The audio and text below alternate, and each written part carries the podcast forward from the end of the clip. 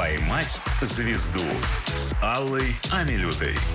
Добрый вечер, дорогие друзья. В эфире «Поймать звезду». С вами я, Алла Амилюта. Напротив меня сегодня человек, которого я очень долго старалась поймать, потому что дело у него наверняка не в проворот, как говорят. Самый популярный адвокат в России, кандидат юридических наук Александр Добровинский. Александр, добрый вечер. Доб- Добрый вечер, здравствуйте. Я очень День рада, очень рада, что вы нашли время. Спасибо. А, И мы с вами обсудим самые популярные запросы в поисковике о вас в первой части. Скажите, вы часто делаете это? Смотрите, что о вас пишут? Ой, вы знаете, на это надо время, но у меня есть помощники, которые, безусловно, смотрят и, э, и говорят, но я большей частью смотрю, э, что мне пишут в соцсетях. А, иногда бывают интересные вопросы. Ну, глупости, конечно, много бывает. Ну, Это правда. Кстати, э, часть, где наши слушатели задают вам вопросы напрямую, у нас тоже еще нас ожидает. Э, когда вы живете свою обычную жизнь, ежедневную, повседневную, э, есть такой момент, когда вы думаете, так, сейчас нужно инфоповод создать. Нет. Эм, Я живу свою обычную жизнь, которая постоянно создает инфоповоды. И все происходит спонтанно всегда. Ни- ни- ни- Никогда ничего не придумываю такое. Надо, надо бы что-то такое сделать, чтобы... То есть ваша яркость, она врожденная, и этот такой налет эпатажа, он естественен для вас. Да, спасибо. Э, Итак, самый популярный запрос в поисковике Александр Добровинский «Сколько стоят услуги?» Это зависит от сложности, потому что я думаю, что мы, адвокатское бюро, да, Александр Бронинский партнеры, мы единственные в стране, где с самого начала эм, система, которая была организована мною, да, ни один адвокат, с которым мы работаем, но у нас много ребят очень талантливых, не имеет права работать один. Почему? Потому что всегда нужен кто-то, кто тебе будет перечить, всегда нужен кто-то, кто тебе скажет, вы не правы, эм, а давайте поищем еще и так, и так далее и подобное. Ам, один человек не может узурпировать э, правильный ход событий, понимаете, и не, не- и не должен этого делать. Всегда в коллективе, всегда в группе находится э, э, единственное правильное решение в споре. Эм, Почему я об этом говорю? Потому что дело, которое э, мы берем, э, может потребовать от двух адвокатов, ну, самая маленькая группа, да, том- там до 10, 15 и так далее. Эм, эм, Я вам приведу пример. Мы работали, э, это было огромное, совершенно много лет тянущееся эм, уголовное дело э, в городе Тольятти. Э, Тольятти Азот был такой, самое, наверное, самое крупное э, э, да, ну, по объему э, отсуженных денег, наверное, самое крупное, которое у нас было там э, в России. Э, там что-то было около нескольких миллиардов. э, драка была за, за, за большие деньги. Нас было 24 человека. Представляете, потому что нужно было постоянно кому-то находиться там, там, в группе, э, надо было ездить и так далее. Я приезжал на суды, и так 24, 24 адвоката всего были. э, Но все-таки в вашей коллегии решающее слово за вами, естественно. Да? То есть вы определяете, какой, каким будет ход событий в процессе от вас. Нет. Нет, нет, мы коллективно решаем. Коллективно. Э, Человек, который обращается э, в вашу Не, коллегию... ну, конечно, адвокат- мое слово, оно весит, безусловно, да, да. Обра- Прислушиваются Да-да. они, естественно. Человек, который, да, обращается, что, что с ним происходит? Он может э, напрямую попасть к вам? Или он должен пройти сначала цепочку людей до вас, Нет, изложить нет, нет, ситуацию? нет, нет. Я эм, э, принимаю людей постоянно. У нас есть консультации. Консультации платные, конечно, да. Эм, И консультации тоже зависят от того, потому что я всегда прошу эм, обозначить, о чем мы будем говорить. Потому что если, например, придет человек, который будет говорить об авторском праве, то тогда вместе со мной должен быть рядом специалист по авторскому праву, потому что он знает эм, глубже еще, чем я. И поэтому нас двое и так далее. Поэтому консультации варьируются. Ну, в среднем где-то 35 тысяч в час консультация. Мгм. Это только консультация. Но, в принципе, в принципе, становится примерно понятно, на что А. можно рассчитывать. Вы думаете? Ну, хотя бы от. Мы уже понимаем, что это не в госуслуги обратиться, естественно. Да. А, Очень популярный запрос. Александр. Добровинский. Очки. Спрашивают, э, как выбирает, где он такие берет, и как вообще этот стиль в вашу жизнь вошел. Вы знаете, я очкарик с детства. эм, и эм, еще в- в юности обратил внимание на одну очень интересную деталь. Когда э, описывают кого-то, э, то говорят, э, вот помните, он такой был в очках. Первое, что говорят о человеке, эм, чтобы напомнить, какой он был. И мне показалось, что эта деталь очень важна для человека, и в частности для меня. И поэтому у меня начался такой культ очков. И, и у меня их действительно много, я их меняю. Эм, время, они зависят от сезона, они зависят от э, там, моего настроения и так далее. Но очки как бы стали вот э, такой неизменной моей эм, э, визитной карточкой. Визитной карточкой наравне там еще с какими-то аксессуарами. Да, но вы знаете, что звезды нашей эстрады и вообще популярные люди признают э, ваше первенство в этом вопросе. Александр Васильев недавно сказал, ну что ж, очки, ну я меняю, конечно, но за Добровинским не угнаться мне. Так что вы тут на первом месте, безусловно. Был очень популярный запрос. Недавно совершенно он сменился, его вытеснил э, с пьедестала другой запрос. Был запрос Александр Добровинский и Филипп Киркоров. Это один из самых таких известных ваших клиентов да, для страны нашей. Но теперь Александр Добровинский и Елена Блиновская комментарии люди ищут. Когда же э, что-то скажет Добровинский про Блиновскую, когда же Блиновская обратится. И вообще, вот если э, Фемида сейчас обратила свой пристальный взор в сторону вот этих роял-блогеров, да, которые действительно на виду, э, топовые, э, если они придут к вам, вы уже знаете, чем им помочь? Э, вы знаете, я думаю, и я могу судить только исходя из того, что э, пишут в прессе. Но у меня был бы, конечно, подход, у меня всегда другой подход. Я, мы, я отличаюсь этим от большинства коллег. Э, я всегда и везде ищу положительный момент. Всегда. Понимаете? В любом э, э, деле, который там приходит человек, против которого подали в суд, там, иск, например, да, и всегда я, я стараюсь найти положительный момент в этом для него. И я думаю, что если бы Блиновская обратилась, то я бы, наверное, нашел бы что-то для нее тоже. То есть я надеюсь, что сейчас добрые люди, конечно же, передадут. Елена знает, куда Она мне очень симпатична, кстати.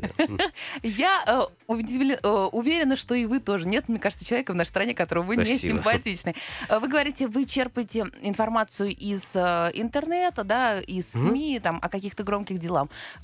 Ваши в основном специализация это все-таки семейные дела, я правильно понимаю? Ну, моя лично, да, моего бюро, конечно, нет, потому что мы занимаемся, и я тоже много занимался и уголовным правом, и, и арбитражи у нас есть, и э, все что угодно, включая морское право, кстати, очень сложно. Да? Да. Я сам начинал с, с, как юрист морского права.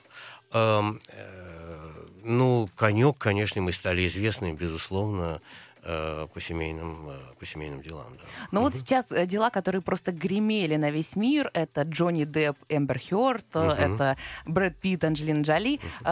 Смотря на эти процессы, вы понимаете, что там есть какая-то деталь шоу, почему они так затянуты и так долго все это происходит, и так муторно? То есть вы бы могли эти вопросы решить быстрее? Зачем? Не, ну вам-то нет, зачем, понятно. Эм, вы знаете, конечно, элемент шоу должен присутствовать. Эм, это люди публичные, это люди из шоу-бизнеса. Эм, э, Джонни Депп э, выиграл процесс, но против него повернулось там общество и так далее и подобное, что доказывает, что на самом деле позицию, которую он занял, публичную, была не э, откорректирована его помощниками. Поэтому любой процесс, в который вовлечены публичные люди, он требует очень-очень большой э, скрупулезной такой, э, скрупулезного анализа и осторожности. Эм, вы вспомнили моего любимого Филиппа Бедросовича, э, с ним э, не просто очень работать, понимаете, потому что у него еще собственный характер. Я обожаю совершенно Филиппа, но э, человек, э, конечно, очень, э, как все люди шоу-бизнеса, очень легко раним, поэтому угу. все надо взвешивать. Но вы как адвокат, несмотря на то, что это ваши приятели, наверняка уже, да, многие угу. звезды, которых конечно, вы защищали, конечно. Э, вот даже в том деле с розовой кофточкой, которую угу. королеву поп-музыки угу. нашей не понравилась, да. вы можете ему сказать, слушай, ну, Филь, ну, это было перебор. Не сказать-то я могу, но это же будет постфактум. Ну, между вами, да. да между я вами всегда, я шучу, я, э, когда с ним встречаюсь, я говорю, Филипп, знаешь, знаешь, э, с чего начинается день в, нашем, э, в нашей коллегии? Он говорит, нет. Я говорю, мы все собираемся, там, 10 в 11 часов утра, пьем кофе и возносим тебе молитвы. Он, он говорит, я не понял, Филипп. Говорит, я говорю, потому что ты постоянно попадаешь в какой-то эм, эм, в какую-то ситуацию. Просто без тебя жизнь была бы скучна.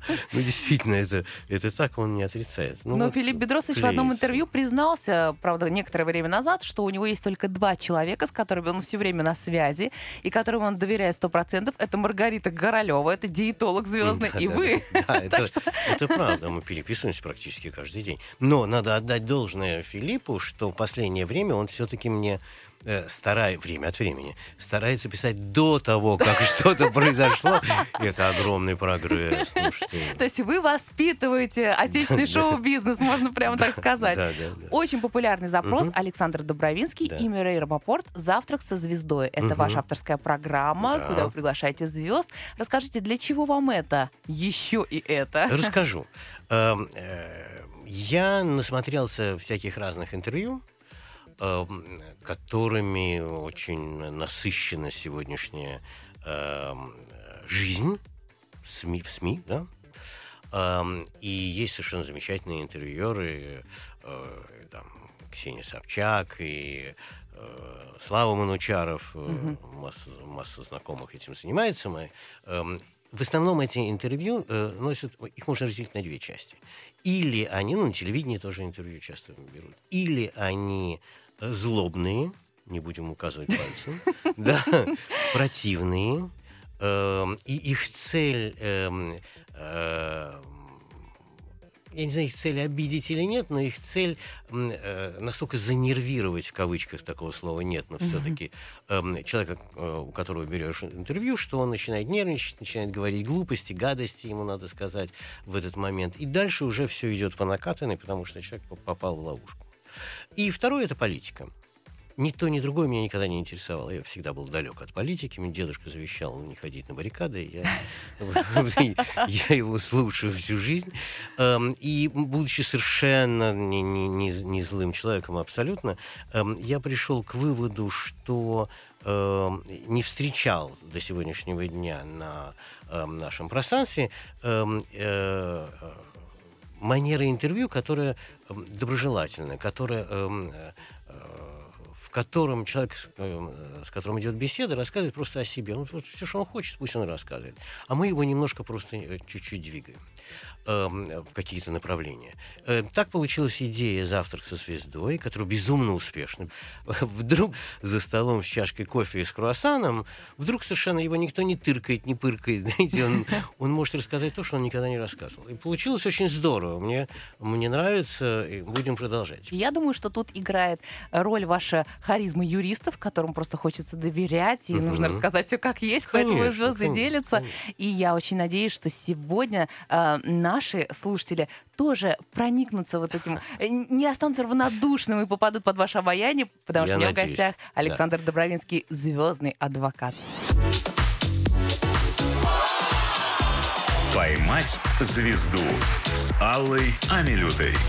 Добрый вечер, дорогие друзья. В эфире «Поймать звезду». С вами я, Алла Амилюта. Напротив меня невероятно обаятельный мужчина, да еще и умный. Ну просто как вот так вот в пятницу вечером не упасть в обморок от такой компании? Александр Добровинский, добрый, добрый вечер. вечер. Добрый вечер. Александр, во второй части программы заполняем книгу рекордов вашу. Мы слегка уже сделали какие-то записи, что-то занесли, вот хотели с вами обсудить. Угу.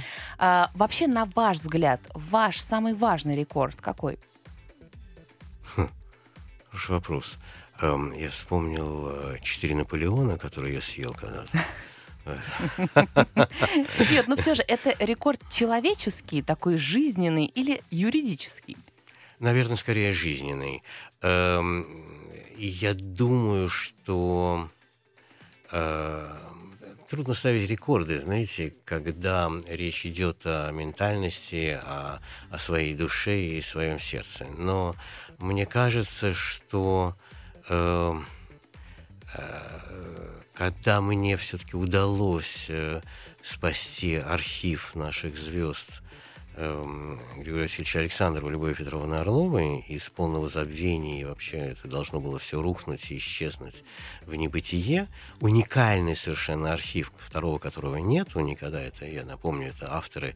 Э, Григорий Васильевич – это автор веселые ребята, цирк, весна, э, Волга-Волга и так далее, да, эм, и он всю жизнь вел, всю жизнь вел дневники, у него совершенно потрясающие, интересные, эм, есть модное слово артефакты и так далее, и все это эм, должно было быть растащено, продано и так далее, мне удалось это спасти. Для меня это не то, что рекорд, а для меня это, знаете, такой что-то равносильно тому, что э, почти самое главное, что я сделал в жизни, за исключением своих детей, конечно, это немножко другое. Но э, я считаю, что я сделал все правильно. Но это такой подвиг, не только ради себя, а в первую очередь ради страны да, и безусловно. наследия. Конечно, конечно. Да. Все завещено, естественно, государству и музеям и так далее и подобное, но мне удалось все это систематизировать. Сейчас выходит пятый том, всего будет 12 томов, это архив издается. Э, не знаю, представляете себе, что такое 24 тысячи фотографий? 24 тысячи фотографий, которые надо все проанализировать и понять, кто на них изображен. Понимаете? Эм, разложить по годам и так далее. 12 томов. В общем, историкам вы тоже подкинули работу. Они сейчас корпят просто в данный момент. А, в книге рекордов, естественно, есть такие облегченные записи, как мы их называем. Конечно, самый стильный адвокат в России, самый стильный юрист мира, там все такое. Понятно, что это, безусловно, рекорд, это то, что выделяет вас из толпы, в том числе, да. Вы к этому стремились, это умышленно или тоже часть вашего внутреннего мира, такой, который просто вот вы, вырывается наружу? Вы знаете, какое дело? Я э, застал э, довольно красивую эпоху развития цивилизации. Это были, я был совсем мальчишкой, но я был очень любопытный, мне было все интересно смотреть. Эм, это были замечательные 60-е годы, потрясающие, э, мирные, красивые, раскрепощенные и так далее. Эм, их отголосок в 70-х и эм, э, в 70-х годах я, в середине 70-х годов, я переехал э, к маме, у меня мама француженка, переехал во Францию. И насмотрелся там еще, знаете, остатки красивой былой роскоши, эм, э, которая была присуща, безусловно, Парижу того времени. Да? И, и это навсегда попало в мое сердце. Стиль был создан э, еще немножко до этого, ну и, конечно, середина 70-х э, сказалась на мне, сказалась профессия. Потом я жил немного в Америке, э, где во Франции и в Америке, э, если ты уже стал э, юристом, адвокатом, то ты обязан, как и врачи, оби, ну, так, знаете, масс такой, ты обязан носить бабочку, например, да, в, в обязательном порядке. Это было тогда, это было очень красиво. И м, сложился стиль, потому что я не должен был отличаться от других, хотя очень хотелось, и отличия все-таки сложились какие-то. Ну и я так сохранил. Я шучу, что я ношу всегда одинаковые, это уже лет 40 ношу одинаковые костюмы. Ну, конечно, это не те же самые костюмы, но... но, но Бережливый они, человек. Да-да, но они, эм, они практически ничем не отличаются от тех, которые порвались 30 лет назад. Угу вы наш проводник в красоту, в такую, в красивое прошлое оттепели, скажем так. То есть мы благодаря вам можем увидеть, как это должно было быть. Не оверсайз, как вот сейчас, да, да, да, а что-то такое красивое. Да. Я, между... позвольте, да, скажу вам одну штуку. Я же еще коллекционер. Эм, у меня там всякой всячины, там картины и, и бронзы, и фаянс, и фарфор, и, и я собираю фотографии. Большая коллекция коллекции. Там я сделал два открытия в культуре и культурологии 20 века. Орден за это получил от итальянцев и так далее. Но э, я иногда слышу там часы. У меня нет коллекции, собрания скорее часов. Я часы покупаю, люблю их, э, э, потому что у мужчины не должно быть много драгоценностей на нем, но часы ношу с удовольствием. И часто слышу странные реплики по поводу э, того, что я делаю и так далее. Все с собой, э, с собой, с собой ничего не унесешь. И у меня всегда был ответ, э, который я, э, на который нету, знаете, реплики у тех других, которые это говорят. Я говорю, да, конечно, мы никто не унесем с собой ничего. Но почему на этом свете я должен жить плохо без всего этого? Точно, кстати говоря. Вот действительно вы предвосхитили одну из таких знаковых записей в книге рекордов, э, то, что вы коллекционируете различные предметы роскоши, лакированные шкатулки, тибетские иконы как, получ... как начинаются эти коллекции? Почему именно в сторону этих предметов падает ваш интерес? Я никогда не собирал ушами. Я всегда собирал глазами и сердцем. Я собирал и покупал только то, что мне нравилось. А нравилось мне всегда то, что не интересовало других. Потому что если это интересует других, это уже покупка ушами. Я вам приведу пример. Когда-то давным-давно, это, по-моему, был 77 год, моя одна из первых поездок, поездок э, в Юго-Восточную Азию, Гонконг, который еще был тогда английским. Я в каком-то маленьком магазинчике набрел на совершенно потрясающую э, трубку. Я не знал, что это. Оказалось, что это опиумная трубка. Причем э, колонизаторы, англичане и французы в Юго-Восточной Азии, там все курили опиум, войны опиумные мы знаем и так далее. Они, эм, э, если китайцы курили просто бамбуковые трубки, то эм, колонизаторы заказывали у местных э, ювелиров нефритовые какие-то отделанные серебром, потрясающие совершенно. Я спросил, сколько это стоило какую-то ерунду. Я начал собирать эти трубки. Никто не собирал их вообще в мире никогда. Никому в голову такое не могло прийти. Я собрал довольно большую коллекцию. У меня было там по тысяче штук. Эм, и это очень красиво смотрелось на полках в моей квартире парижской. Эм, э, а потом пришла мода, безумная на эти, на эти трубки, феноменальная. Эм, вышел такой фильм, э, наверняка вы его помните, «Однажды в Америке». Ну, конечно. Который начинался и заканчивался с того, что герой э, Нудель, как у нас переводит его лапша. Лапша, да. Смешно, конечно. Такая еврейская фамилия Нудель. Ну, ну почему он должен быть лапшой? Эм, э, значит, э, он там начинается и заканчивается фильм с того, что он курит трубку. Есть даже версия у киноведов, что все, весь рассказ, весь фильм, это то, что ему приснилось. Есть такая версия, интересная, кстати. И там э, начался ажиотаж, и меня, кстати, попросил э, товарищ из э, аукционного дома, по-моему, Кристи, чтобы я выставил всю эту коллекцию, и вдруг совершенно неожиданно это было продано за сумасшедшие какие-то деньги и дало мне возможность собирать другие вещи. Когда я переехал в Москву, я переехал в 92 году, эм, советский фарфор замечательный, потрясающий, неожиданный, эм, совершенно гениальные произведения, считалось, что в, вот, перестройка, и он эм, это мещанство. Его просто выбрасывали. Самая дорогая, самая дорогая вещь, которую можно было увидеть э, в антикварном магазине, э, стоила там, я не знаю, 100, 100, 100 долларов. Самая дорогая. И, а мне показалось, что это совершенно потрясающе. Целый пласт нашей культуры. Я собрал огромную коллекцию. 4000 предметов понимаете? Из вещей, которые никому не, никогда не были нужны. Это потом Пушкинский музей предложил мне устроить выставку в... Э, э, дал довольно точное название, мне показалось, «Русский фарфор советского периода», потому что это все-таки продолжение uh-huh, нашей uh-huh. культуры, да, 18-19 эм, века. Эм, пять залов в Пушкинском музее. Ну, кто еще удосужился? Невероятно, Такого. правда. Пять залов. Понимаете, стояли люди около витрины плакали когда смотрели на это. И то же самое произошло, например, с э, агитационной лаковой миниатюрой. Это вообще гениальная совершенно история. Эм, э, я наткнулся совершенно случайно в Италии на коробочку. Я довольно хорошо знаю иконографию, икону, э, хотя никогда не собирал. Эм, но наткнулся в антикварном магазине абсолютно вот точная икона Благовещения, только вместо там привычных эм, привычного сюжета в иконе, там ангел э, и так далее, а, то тут, э, значит, э,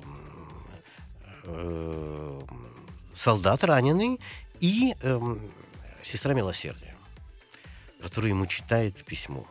А все остальное абсолютно то же самое. И там Голгофа дальше, и все такое. И я спросил, что это. Итальянец сказал, не знаю, иностранщина какая-то. В общем, 50 евро это дело все купил. Эм, приехал в Москву, пришел в эм, музей прикладного искусства. Я всех знаю в музее прикладного искусства. Знал, сейчас немножко все сменилось. Там сидели дамы, которые было много лет, там, младший, по-моему, был 92. И я Девчонки. Говорю, я говорю, девочки, здрасте, что это? Они сказали, Александр Ильич, вам это не нужно. Ну, когда мне это не нужно, мне становится это безумно нужно. И мне рассказали они совершенно дивную вещь. Оказывается, в деревне Палих это были иконописцы до революции, потом пришла революция, э, рынок икон упал до нуля, они ничего не умели делать, и они там по совету одного комиссара начали писать эм, агитационные шкатулки и панно, на революционные темы с сюжетами, которые единственные, которые они знали, с иконами. И, и получилась совершенно феноменальная штука, которая, э, знаете, вот революционные иконы – ну, ну, уникальное, уникальное сочетание. Житие Троцкого, например. Или, знаете, эм, вход Христа в Иерусалим превратился в въезд э, э, Владимира Ильича Ленина в Петроград, революционный Петроград. А все остальное то же самое. Знаете, но ведь не случайно, что именно вас эти вещи находят в этой вселенной. Представляете? Глаз такой. Да, правда. И вот это было открытие, было много выставок, выставок э, и в России, и на Западе. Я получил орден от э, президента Италии, высший орден Итальянской Республики, очень почетно. Эм, и потом у меня новая коллекция сложилась, это агит, э, э, я э, назвал это агит лак, а потом у меня агит кость сложилась коллекция, а сейчас новая агит драгоценность. Какая Даже прелесть. Когда же мир сможет увидеть? Ой, скоро-скоро. Я издаю, каждый раз выходит, выходит издание по этому поводу. Вся коллекция как бы трансформируется в печать. И это просто очень... Вы невероятно интересный человек. Александр Добровинский сегодня у меня в гостях. Александр, сейчас прервемся на рекламу и снова вернемся в студию. «Поймать звезду» с Аллой Амилютой. Дорогие друзья, в эфире «Поймать звезду». С нами сегодня Александр Добровинский. Александр, добрый вечер. Добрый вечер. Вы уже рассказали немного, так возвращаясь, такой экскурс был в историю, уже сказали, что э, выросли в Москве, потом уехали за границу. Читаю о вас, и там пишут, мальчик был любознательным, артистичным, с чувством юмора, и таки поступил в Авгик, но на экономический факультет почему не продолжили, э, не дали своему чувству юмора и артистизму раскрыться на почве, которая для этого предназначена? И сейчас есть приглашение, вас удивит. Есть Что? приглашение сняться в русском сериале. Знаете, кого приглашили? Кого? Главную роль. Ну. Времени нету. Иркюля Пуаро. Ну что вы, угу. вы обязаны сделать это для нас. 12 серий меня приглашают играть Иркюля Пуаро. Но это, это, вы когда снимались в фильме? Да это, это непростая вещь. Это не очень это, интересно, на самом на деле. На самом деле, это правда, да, это не очень интересно. Это, знаете, когда э, ты обыватель и смотришь э, э, глянцевые э, журналы и экран, тебе кажется, что это все на свист легко. А когда э, 25-й дубль, и, а потом еще крупный план, а потом еще надо помнить роль эм, и так далее и подобное, а потом э, происходят всякие казусы, знаете, это... Ну да, для человека, который привык жить совершенно в другой динамике, это, наверное, сложно. Это я вырос в этом, мне более-менее легко. Да, но видите, ваш талант, он все равно находит проявление. Я все-таки говорила о том, что вы не выбирали это как профессию свою. А, нет. Да. А, стоит ли тогда сказать, что об адвокатской карьере вы мечтали с детства? Должен ли выдающийся адвокат об этом с детства мечтать? Или это все равно в процессе жизни как-то приходит? Вы знаете, эм, это была мечта, безусловно. Просто она состоялась с оттяжкой. Сначала вот получился в ГИК. Слушайте, сначала вообще получилось не, совсем не то. Потому что я из семьи врачей. И э, мама, бабушка, папа скончался рано, мама, бабушка, бабушка, дедушка, значит, говорили, что я должен быть врачом, безусловно. Причем мало того, что врачом, я должен быть врачом по профессии самой нужной, которая только есть, и самой главной. Какая? Хирург? Гинеколог. О, боже мой! И, значит, меня... Я сначала учился в математической школе, а потом меня отдали в биологическую. Такая была спецбиологическая школа, 135-я, э, в Москве. Э, и, и мне говорили, ну, на худой конец еще такие модные такие были профессии, биохимик и биофизик. Я ненавидел три предмета – биологию, химию и физику. И совершенно не хотел, да, и совершенно не хотел стать эм, ни биохимиком, ни биофизиком. Um, и был такой учебник биологии Вилли. У меня прямо слезы текли туда. Еще когда еще гинекологом как-то в 15 лет я смотрел на молодую Титу Пьеху и думал, ну, в общем, почему нет? Александр. Это очень хорошо. То есть получается, что когда говорят, что еврейский ребенок должен в 5 лет уже уметь читать, то, в принципе, эти требования предъявлялись к вам со стороны вашей семьи, со стороны мамы, видимо, да, все-таки? Эм, я вам скажу, я, э, когда меня учили читать, все намного глубже, чем вы думаете. Когда меня учили читать, действительно, в пять лет ребенок должен учить читать. И когда я спросил деда, дед был глава семьи, спросил деда, слушай, а почему ребенок должен учить, чит, уметь читать в пять лет? Он говорит, он должен уметь читать, чтобы задавать вопросы. Очень интересный подход. Да? Я говорю, а почему надо задавать вопросы? Тогда дед сказал, э, надо задавать вопросы, чтобы уметь спорить. Это очень и как это вам пригодилось в жизни, главное, да. представляете? Понимаете, вот мы начали сегодняшний разговор, что мы работаем в группе, где спорим. Да. И вот логика событий, которые ты выстраиваешь, она зависит от того, насколько ты умеешь задавать вопросы, правильные и глубокие. А вы не окончив ГИК, уезжаете угу. к матери во Францию. Я закончил, когда вернулся. Да, кстати, вы, да. ну, у вас э, такой свой темп и ритм, своя угу. схема совершенно. Э, овладеваете новыми знаниями и даже успеваете в ресторане поработать. Да. Что, э, мне кажется, что вы человек безумно амбициозный, учитывая то, чего вы достигли. Да? Без амбиций это невозможно. Конечно. В тот момент с амбициями Александра Добровинского, выдающегося адвоката в будущем, что происходит, когда он официант в французском ресторане? Вы знаете, у меня, э, у меня идеальный характер. Об этом говорили все дамы, с которыми я э, встречался, и моя жена об этом говорит. Это, это действительно так. Я человек, который всегда и постоянно ищет э, положительного во всех э, вещах, которые происходят со мной или вокруг меня. Всегда. Mm-hmm. Работая официантом, я знал, что это временно, что это безумно эм, э, трудно, но должно быть интересно, потому что я делаю это для того, чтобы в будущем сделать вот то-то, то-то, то-то. Понимаете?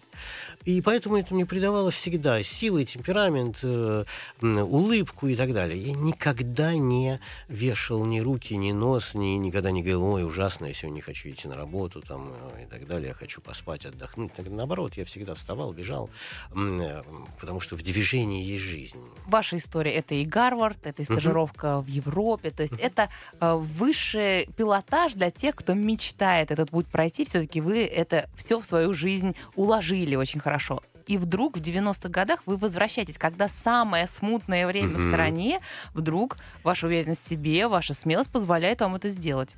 Почему такое решение? Почему не подождали, пока закончится все это? То есть вы, вы поняли... знаете, я, я э, много-много лет не был э, в своем родном городе, в Москве, и потом прилетел в 89 году, даже в конце 88-го первый раз прилетел за долгий период меня не было, и э, увидел совершенно ужасное, то, что я увидел. Понимаете, я, люб... я обожал Москву, особенно 60-х годов, да и, в общем, э, 70-х тоже было не очень все плохо, а тут все темно, какие-то непонятные люди ходят, э, э, бандиты, не знаю, все закрыто, ничего нету и так далее.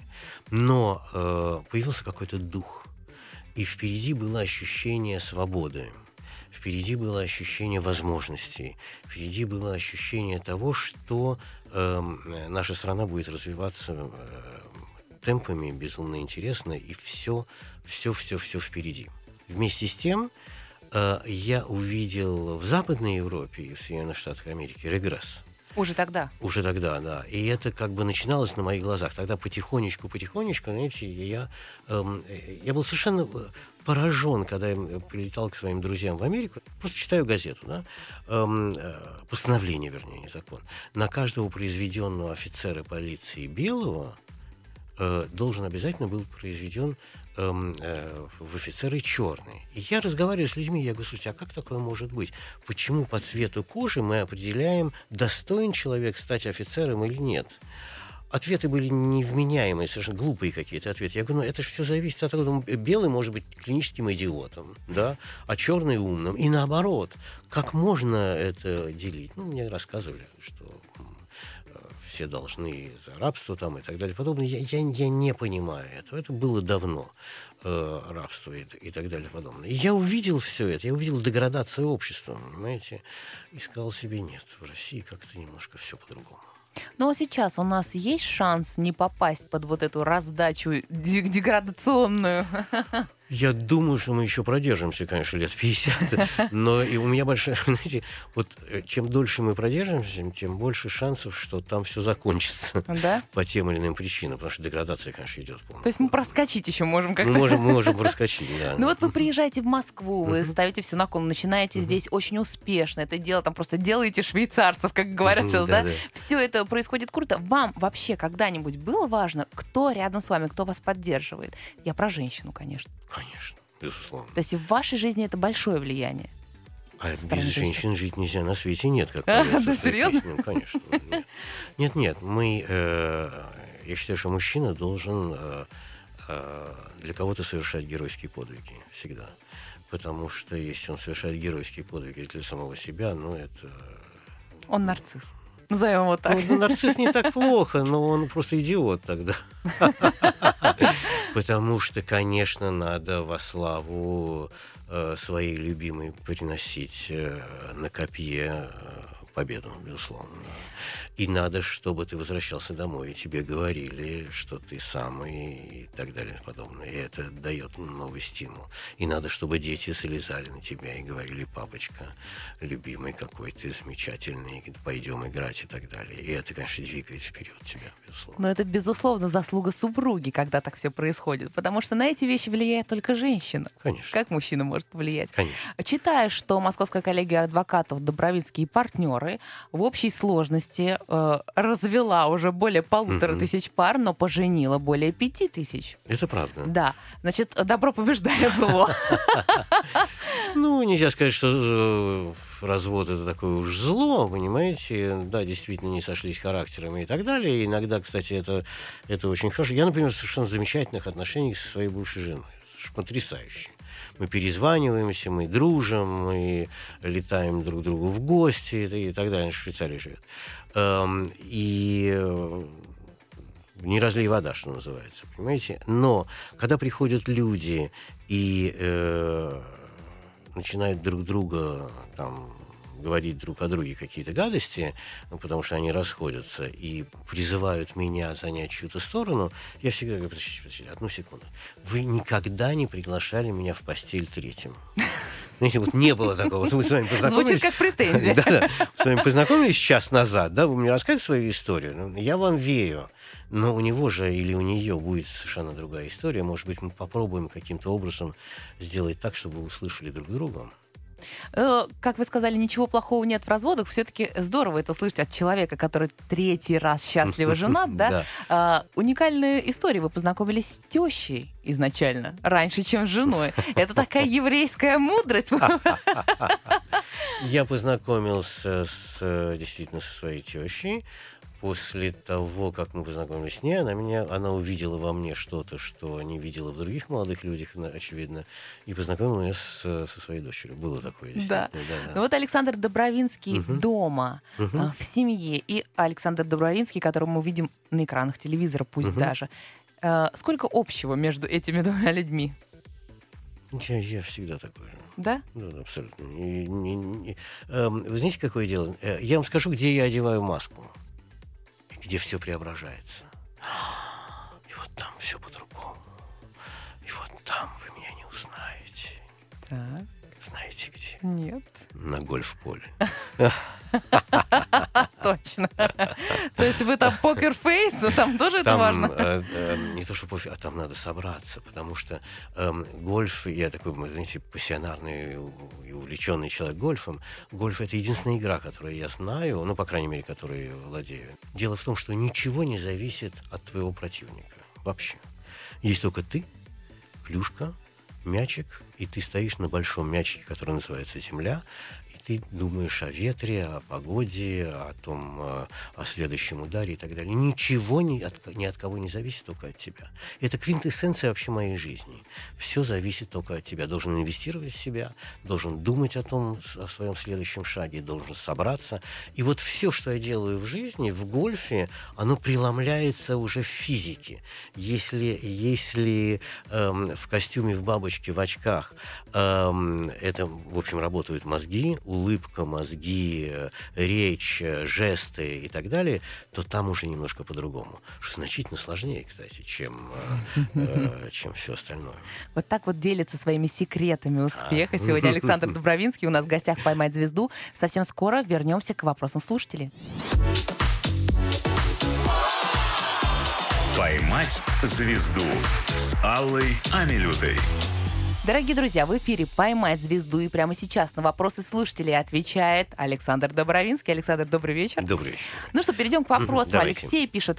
Хороший адвокат знает закон, лучший знает судью. Угу. Приходилось ли вам идти на ухищрение, использовать связи или даже коррумпировать людей во имя своей выгоды? Расскажу. Значит, э, очень часто, не очень часто, бывает, что приходят люди, эм, э, которым не нужен адвокат, эм, им нужен брокер. Понимаете, он приходит и говорит, мне совершенно ваша работа не нужна. Вот мне дайте гарантию, что вы выиграете. Вот знаете вы судью там туда-сюда и так далее. Вот меня больше ничего не интересует. Я всегда говорю нет. Нет по одной простой причине. Моя мама, умная еврейская женщина, говорила, что э, ее сын очень удачно торгует одной частью тела мозгами. А здесь мозги не нужны. Здесь надо взять чемодан, для чего-то отвечать перед а, обеими сторонами и больше ничего не делать. Это не мое. И просто не, не, для чего? Понимаете? Есть, наверное, существуют люди, которые этим занимаются. Не я. Я люблю работать, я люблю челлендж, я люблю битву, я люблю схватку. Вспомните, э, ну вы молодая, не помните, конечно, был такой процесс Ефремова. Конечно, я Смешно. Ну вот там, кстати, э, в процессе Ефремова, на мой взгляд, самая большая несправедливость, которая могла произойти по отношению к члену общества юридического в нашей uh-huh. страны, то есть к вам, да, uh-huh. вас там лишили статуса на какое-то время. Uh-huh. Почему? Это, это что? Это просто зависть? Э, да, абсолютно. Люди вы, не могли ничего поделать, и коллеги-адвокаты... Вы, вы абсолютно правы, это чистая зависть. Ко мне подошел человек, э, очень известный адвокат, э, от которого много зависело, и сказал одну простую вещь. Он сказал, послушай, тебя стало много. Прям в открытую сказал. Mm. Тебя стало много. Пока ты занимался своими разводами, мы терпели, сказал. Но сейчас ты пошел в уголовку, и это уже чересчур я сделаю все, чтобы тебя лишили статуса. Да, меня лишили статуса на какое-то время. Сейчас я снова адвокат, я возглавляю коллеги, все совершенно замечательно. Ничего не удалось сделать. Понимаете, можно было отнять корочку, нельзя было отнять мозги, знания, э, харизму. Мама э, была права. Мама была абсолютно права. Но все вернулось, и сейчас все но мы за вас переживали. Спасибо, дорогая, я чувствовал это. Игорь пишет. Александр, здравствуйте. Вы ведете очень активно свою светскую жизнь. Настоящий светский лев. Я архитектор и также часто посещаю выставки, мероприятия и светские рауты. А жену с собой брать, ну это странно. Там деловые контакты, и если обмен энергией с женщиной, то ей точно не стоит видеть тебя в компании жены. Это имидж в первую очередь. Жена в обиде ревнует частенько. Как вы решаете подобные вопросы? Вопросы? Ну, во-первых, у меня э, таких вопросов не, не возникает, потому что если моя любимая хочет пойти со мной, она со мной идет. Я никогда не стеснялся своей жены, не, не, это невозможно вообще. Ты живешь с человеком, как ты можешь стесняться. Эм, но слушайте, не, ты же не будешь вешаться на на силиконовую грудь э, в присутствии своей, своей жены. Правда, бывают, конечно, казусы. Я помню, я стоял с своей любимой, и э, подошла девушка одна и говорит, «Э, Александр Андреевич, я говорю, да, здравствуйте. Она говорит, я хочу с вами поужинать завтра. Я говорю, познакомьтесь, это моя жена. Она говорит, ну это не важно, мы можем поужинать. Круто. Но это восхищает в некоторой степени, правда же? Ну, то есть отбиваться сильно вам не приходится. Да нет, вроде все нормально. Хорошо. А, Алексей пишет, «А, сейчас собираюсь делить имущество с бывшей женой. Конечно, денег на такого адвоката, как вы, у меня нет, а, но как же мне из океана обычных адвокатов выбрать своего, добросовестного и грамотного?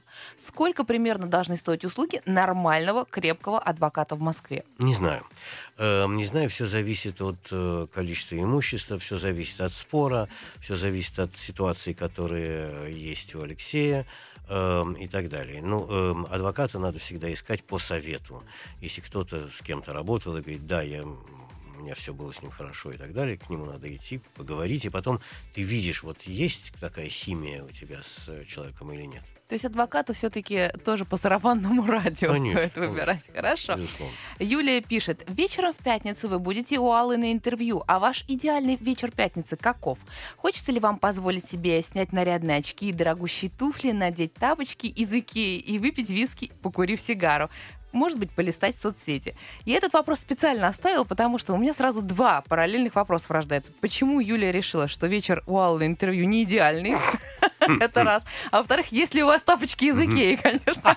Я, я, я первое, о чем я подумал. И смотрите, у меня нет тапочек из Икеи, я не курю, я давно бросил курить, лет 15 уже не курю, и, и э, насчет алкоголя тоже я не очень люблю. Я, у меня много других интересных пороков, э, которые я культивирую, кстати. Но, но этого нет. Что же касается вечера в пятницу, то э, пятница вообще это сакральный вечер, надо сказать.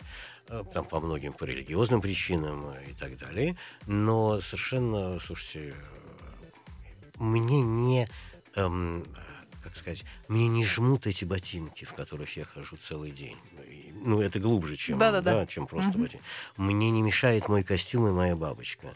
Мне не теребят мозги мои очки. Я все, что я ношу и все, что я делаю, я делаю только таким образом, чтобы мне это доставляло удовольствие. Поэтому, когда я прихожу домой и все сбрасываю с себя и там вешаю, или там куда-то это летит, я не знаю, в, ну, в, э, в корзину с грязным бельем, рубашкой и белье, да, то э, я с таким же удовольствием одеваю пижаму и халат, э, и тап, тапки с другой этикеткой, нежели чем Икея. И, эм, и с таким же удовольствием хожу, как я ходил днем в, в костюме. То есть все от души должно быть, как да. говорят наши армянские друзья. Совершенно верно. Небольшой блиц, э, там Давайте. ваш собирательный образ вопросов угу. от наших слушателей. Бабочка или очки? Что лучше? Да, для вас если бы пришлось выбирать? Ну, в постели ни то, ни другое, а вообще выбирать, ну нет, очки, конечно. Интереснее защищать мужей или жен? Э, интереснее защищать человека, которому веришь. Трудно делить по гендерному признаку. А чтобы настроиться на победу перед процессом, я думаю о человеке которого защищать, конечно, естественно. Да. Никогда не стану защищать человека, который педофил, террорист, э, торговец наркотиками. Если все пошло не по плану.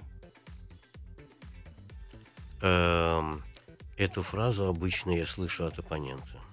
Отлично. Самый дорогой подарок для меня? Был? Да. Он до сих пор со мной. Э, это подарок живет со мной с пятого класса. Я никогда с ним не расстался. Это первые часы, которые мне подарила мама.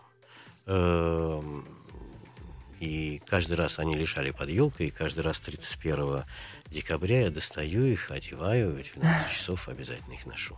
Замечательный ритуал. Угу. Чаще всего внимание женщин к моей персоне вызывает у меня... Мозги. А, на самом деле очень много было вопросов по поводу постпандемийного времени, когда э, говорили, что в пандемии многие люди не сошлись, поняли, что не сходятся характерами, решили развестись. Уходит ли на спад эта тенденция? И еще вот такой момент.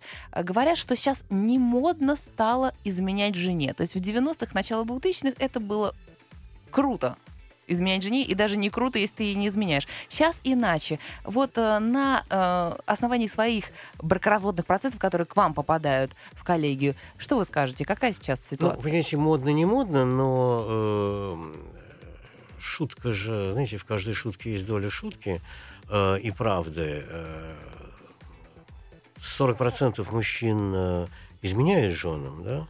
а 60% мужчин просто не попались. Вот как значит. Ну, я не знаю насчет моды, но, знаете, любовь же это высший дар э, э, Бога, который нам дан, да, и ты никогда не знаешь, э, э, что с тобой произойдет на следующий день. Эм, тут другое дело, если говорить о моде. Да, модны были э, романы, э, которые длились час-два, э, иногда сутки. Эм, сегодня в силу некоторых обстоятельств да, э, романы настроения приобрели более долгий характер. Вот, собственно, Может что быть, из... дороже стало просто. Может быть, да. Эм, вот, собственно, что немножко изменилось действительно в обществе, да, да.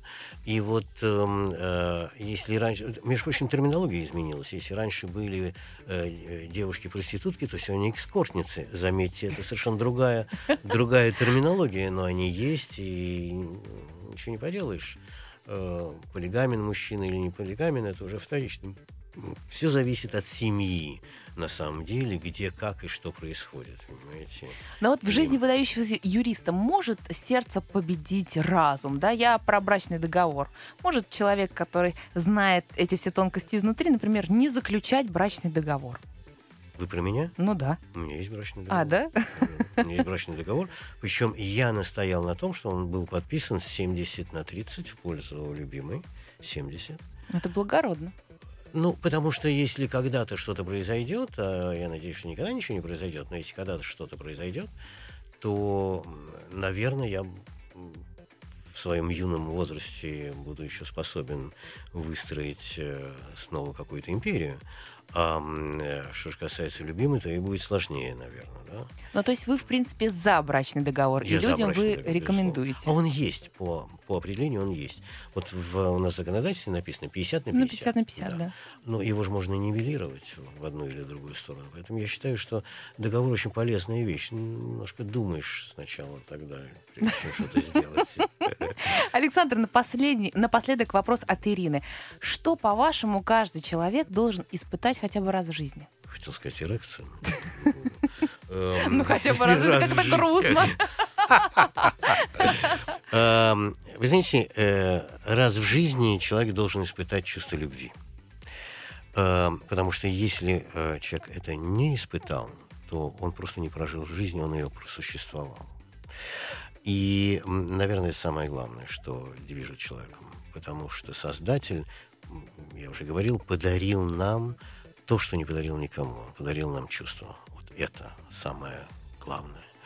А, и причем, знаете, я слышу такую вещь, мне говорят, О, э, мне важно, чтобы он меня любил. Часто женщины uh-huh. говорят, мне самое важное, чтобы он меня любил. Я всегда против этой фразы, понимаете, потому что э, какая разница, как к тебе относятся? Самое главное, что испытываешь ты в твоем сердце, в твоей душе. А любит он тебя. Сколько раз вы и другие красивые, очаровательные женщины, сколько раз у вас влюблялись мужчины, которые вам совершенно неинтересны. Понимаете? Ведь самое главное, что испытываете вы. Самое главное, что испытываю я. И, может быть, ради этого просто стоит жить наш герой, романтик, кандидат юридических наук, адвокат Александр Добровинский. Александр, спасибо вам большое спасибо за ваше вам. откровение, что вы сегодня были с нами и увидимся вновь. Спасибо.